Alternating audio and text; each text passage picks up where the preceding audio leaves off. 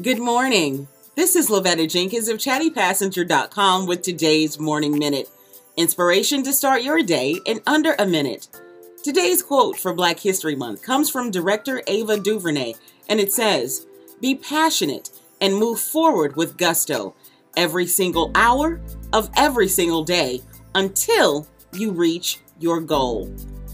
I want you to know that this right here is the best quote you can have for anyone who is trying to find a little bit more motivation to reach a goal, whether it's fitness, business, or just a life goal. All you have to do is make sure that you never stop chasing it.